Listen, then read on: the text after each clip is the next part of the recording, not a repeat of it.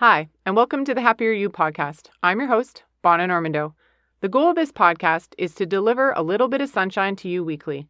Each episode is meant to challenge and inspire you. I'm no expert, I'm just a regular gal who's inviting you on this journey to find the happier you.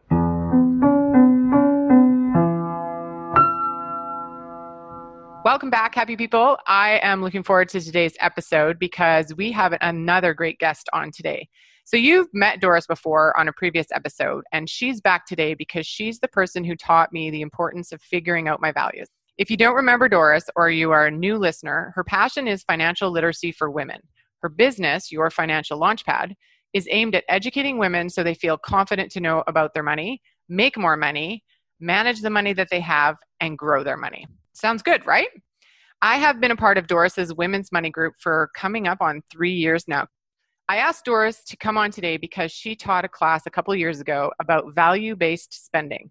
But before you can get to the spending part, you have to figure out your values. I bet you think that before we even get into this conversation, you are able to whip off your values in no time. Well, guess what? It took me six months. Six months. And when I finally clarified them, I think that's what started me on this journey that led me to this podcast. I discovered a gaping hole between my values and how I was living. I wasn't unhappy, but there was something missing. I didn't know I needed to clarify my values so that I could set my boundaries and make changes to find the happier me. So, enough of me talking. Let me introduce Doris. Welcome, my friend. Thank you so much for being here with me. I'm super excited to share you with my listeners. Thank you so much, Bonna. I love, love, love doing this. Happy to be here. I think the first thing I want you to share with the listeners is why do you think it's so important that people start with their values? The short answer is because I learned it the hard way. because, you know, I tried doing it other ways and then realized I wasn't even aware that I was going back to my values when I, so I was widowed when I was 32, lost my husband, and that completely changed my life. And as I was rebuilding my life, I unconsciously rebuilt it based on my values because I'd gone through so much trauma, you know, had the wind knocked out of me and, and realized I was in a place where I was so unhappy. I was completely broken. And it was kind of a weird advantage to be able to recreate my life as a 32 year old. And in that process, I started differently. I did things differently, but I wasn't aware of that. And it's only later when I worked with people that I realized, oh, the reason it worked for me, the reason I was able to pay off $400,000 of inherited debt in two years and to get to a place where I feel so much happier, I feel so much more fulfilled, and I'm headed on a, on a good path. The reason is because I figured out what really matters to me, because I connected at the heart, at the core of me, what does it boil down to? What are my non negotiables? What are the things that I would do differently if I could? And I was given that so called opportunity when I was 32.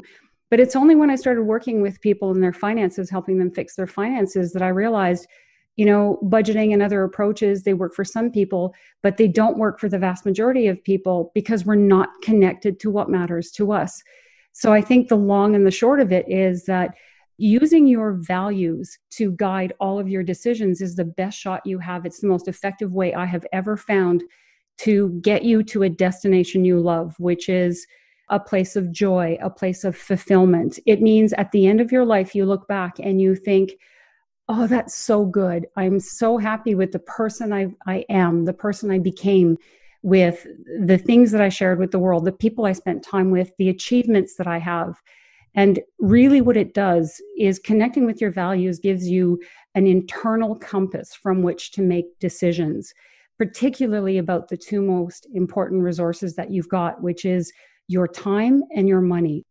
So I think really connecting with your values creates a framework that is unique to you and that's why it's so effective. And you know the strength of it is the simplicity because all you have to do is just look inside and say what really matters to me? and use that every step of the way. And you know if you do that it gives you so much greater uh, chance and far greater likelihood of getting to an end result that will serve you well. When I did this exercise with you over two years ago, the one thing that was the eye opener for me was the value that stated, I want meaningful work that inspires me. Remember that took me six months to get to uh, to that. I, I think that's really important for people to understand because this is not an overnight process at all. Now, Doris, you work with a lot of women, so I'm assuming that you see this all the time. All the time Any good stories you can share? Well, there are two that come to mind. And I think these stories are helpful because it's not just about what do you take out, but it's about, about what do you put in. And, you know, where do you focus your resources of your time and your money? So I'll tell you two stories. One is a mom of three kids, and I worked with her a few years ago. And she was in a difficult situation because she and her husband were spending far more money than they had coming in. And it's not that they weren't earning enough to live a good, healthy life, it's that they were just overspending and had gotten themselves into a fair bit of debt, and that was starting to have a significant impact on their lives. So by the time I sat down with her, she was really stressed out.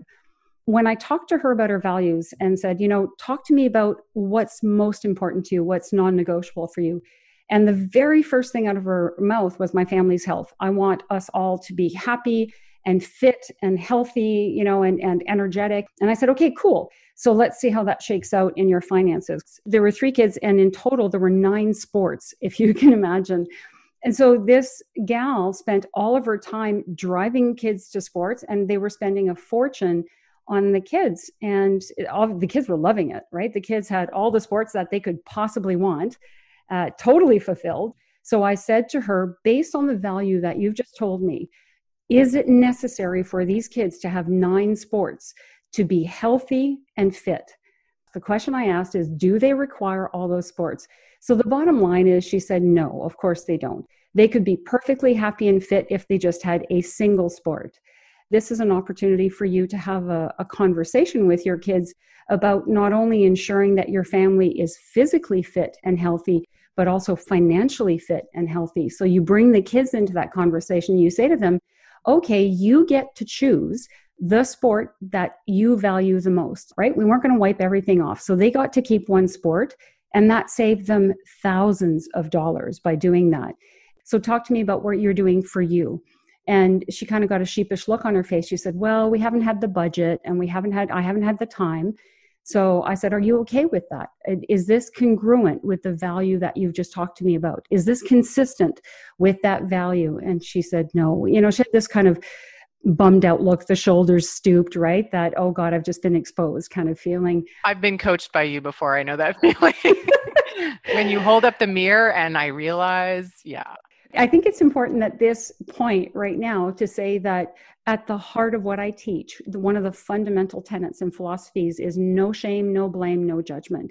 So this is not about shaming her. This is not about blaming anybody, no judgment. It's simply to understand and to say at the end of the day, is this true to what I value?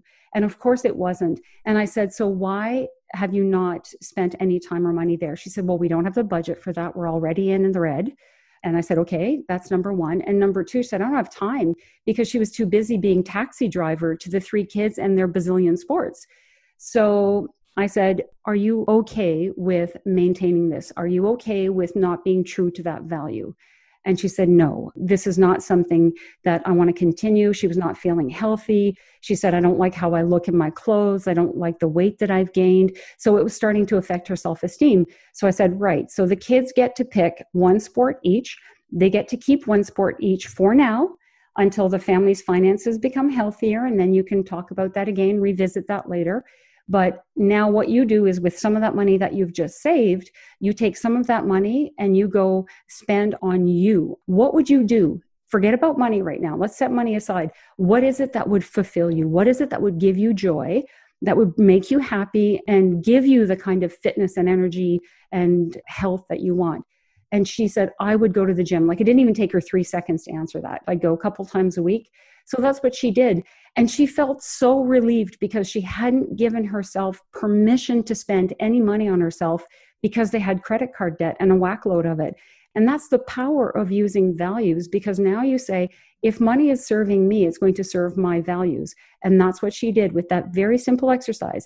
You notice we didn't create a spreadsheet. We didn't start doing some math, some addition, some division. There was none of that. It was just saying, no, let's feed our values. And at the same time, tackle the other value, which is financial fitness. So now we can start paying off that debt, but you're not giving up your health for that.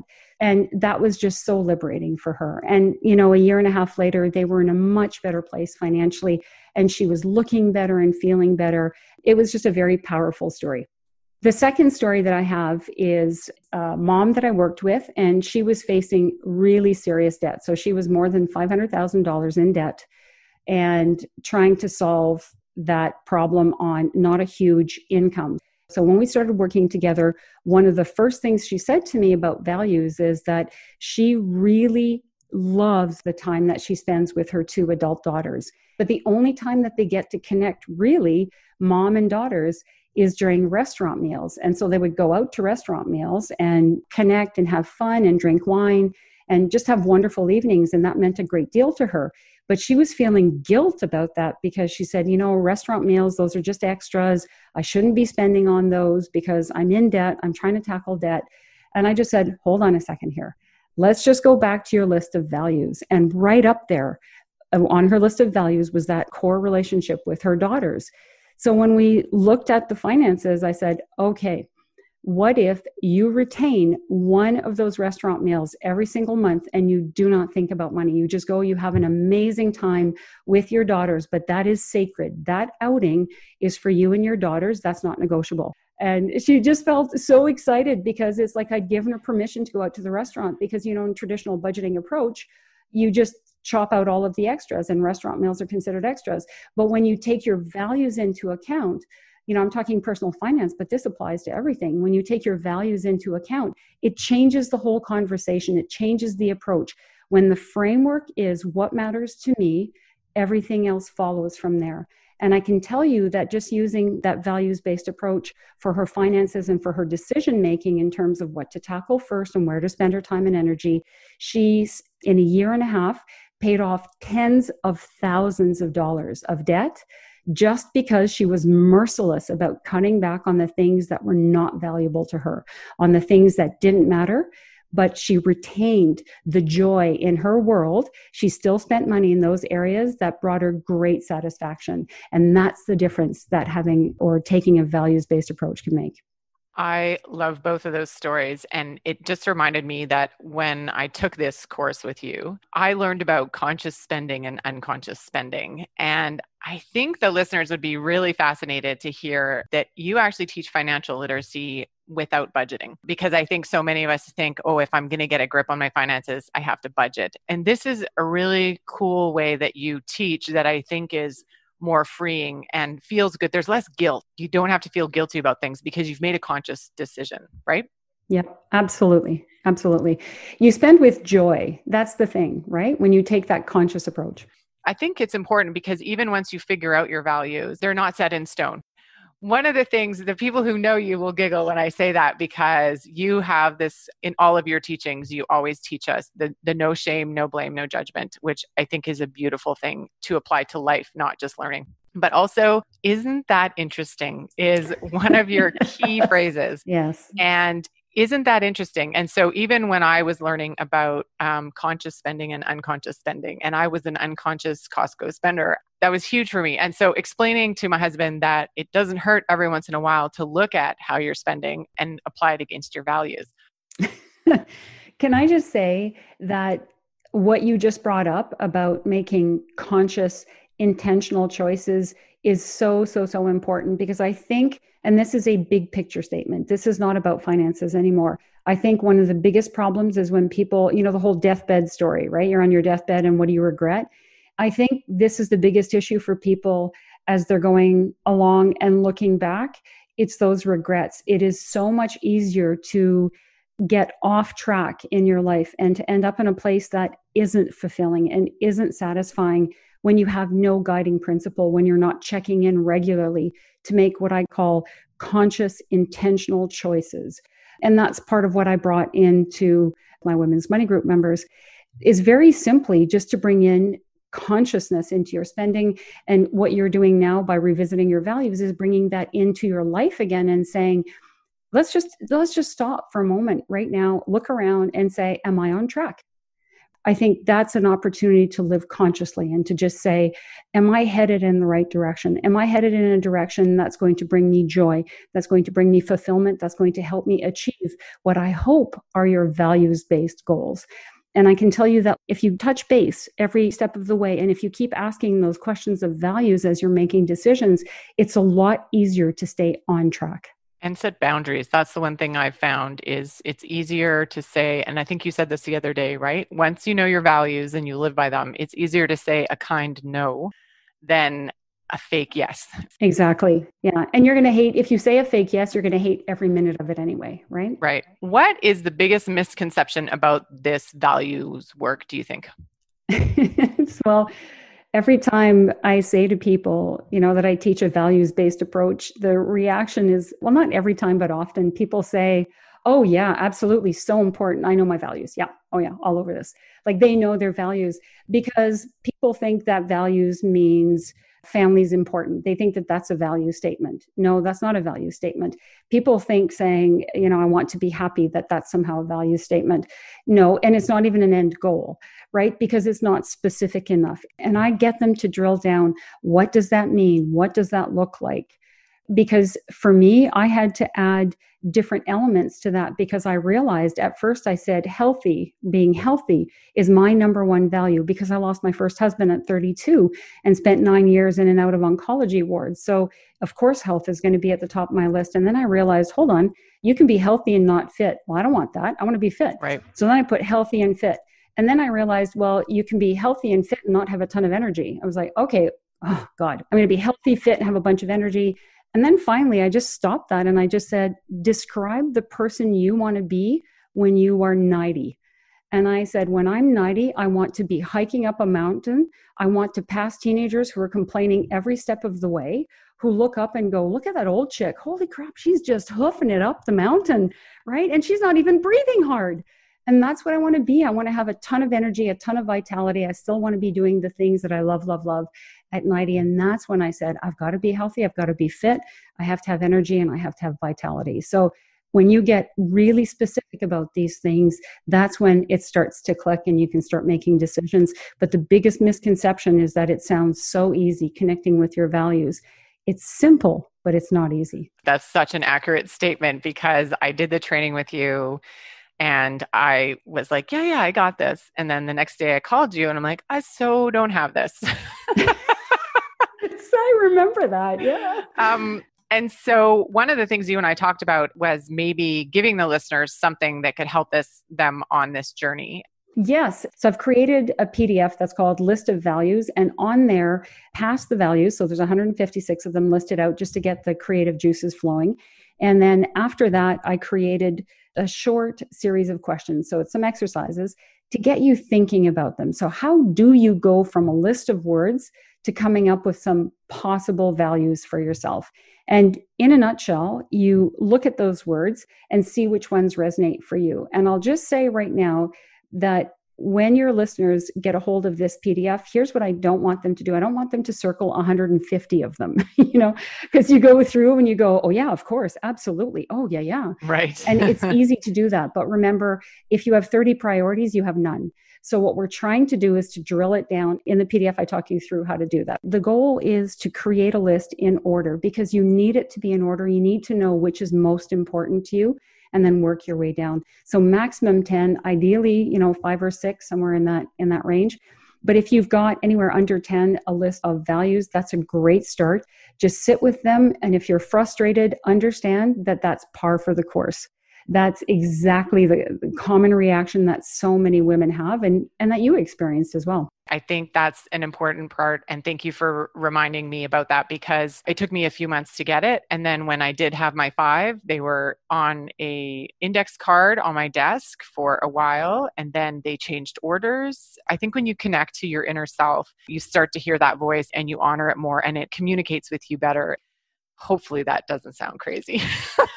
no, it doesn't. And and in fact, that just reminded me if any of your listeners is going through a really hard time or a traumatic moment, I just want to share a super quick story from after my first husband died. When a good friend came over and I was so devastated in such a bad space, she was trying to do anything to pick me up and she said, "Doris, you just need to go get involved in some activities that, you know, will make you happy." Some things that will get you to stop thinking about your pain and, and help you lift you out of this. So, what do you enjoy doing? Like, let's get you out and let's get you doing some stuff that you enjoy doing. And do you know, I couldn't answer that question when she said, What do you like? What do you want? What do you enjoy? I could not answer a single one of those questions. And that just depressed me even more because I thought, oh. oh my God, this is awful. I don't even know. And then I realized afterwards that most of us go through life so utterly out of touch with who we are inside, with what we need, and with what we enjoy and what we love that we cannot answer the simplest of questions. So I just want to say to any person listening right now that if that is you, I hear you. I have been there. Just give yourself the time and the space. You will reconnect, but it's just that the path is overgrown. You just need to like clear out some of the weeds and the cobwebs, but the path is there right? The path to your inner self, the path to your inner knowing, to that person inside who knows exactly what she wants and what she needs. She's there. You just need to give yourself the time to reconnect. Thank you, Doris. That's such great advice. I will share links in the show notes, but if they don't want to go there, can you tell them how they find out more about you and what you're doing and some of your upcoming courses? Absolutely. So, the fastest way to find out about what's coming up is to get on my mailing list. I send out a newsletter every weekish depending on the week. So it's every seven to 10 days. I send out a newsletter with money tips and thoughts on how to take your life and your money to the next level. And you can do that on the very first page of my website. So if you go to yourfinanciallaunchpad.com, at the very top of the page, it says send me tips. And you can just click in there. That is absolutely the fastest way. And if you want some more information about me, click around on the website. There's information there about my women's money group. And you can also click contact and shoot me an email you actually have created a values course, right? As it's part of a larger course, but can you tell us a little bit more about that? Sure. So I offer a large the larger course is take charge of your money and that's about creating the entire uh, personal money system that's going to feed into your values and and be effective for you. That's the larger course.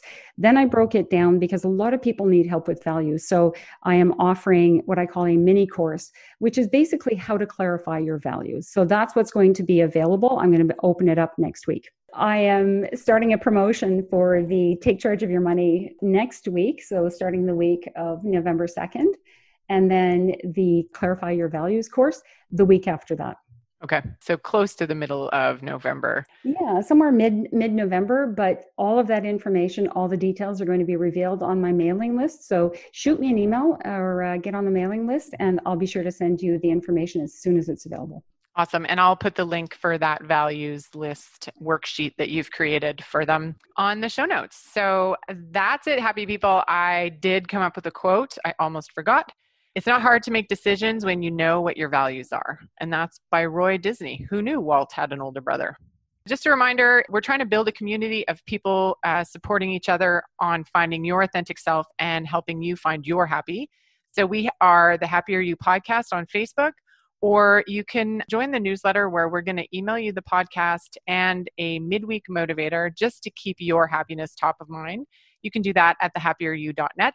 And I haven't done this in a while, so I'm just going to remind you if you listen on Apple Podcasts, we would love you to rate and review.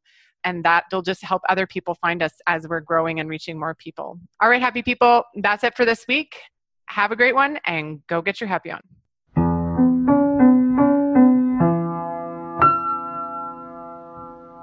How they can find you. I'll show. I sh- the sorry. oh, good time. This like I, I'm I'm loving watching you doing this. This is good. Yeah, so fun. I'm shutting off video soon. Hey, this is just a quick reminder. If you know anyone that they could use more happiness in their life, please share the podcast with them. The whole point of doing this is to create more happiness in the world. And the more people we empower to find their personal happiness, the more happiness we have to spread around. So please take a minute and share the episode.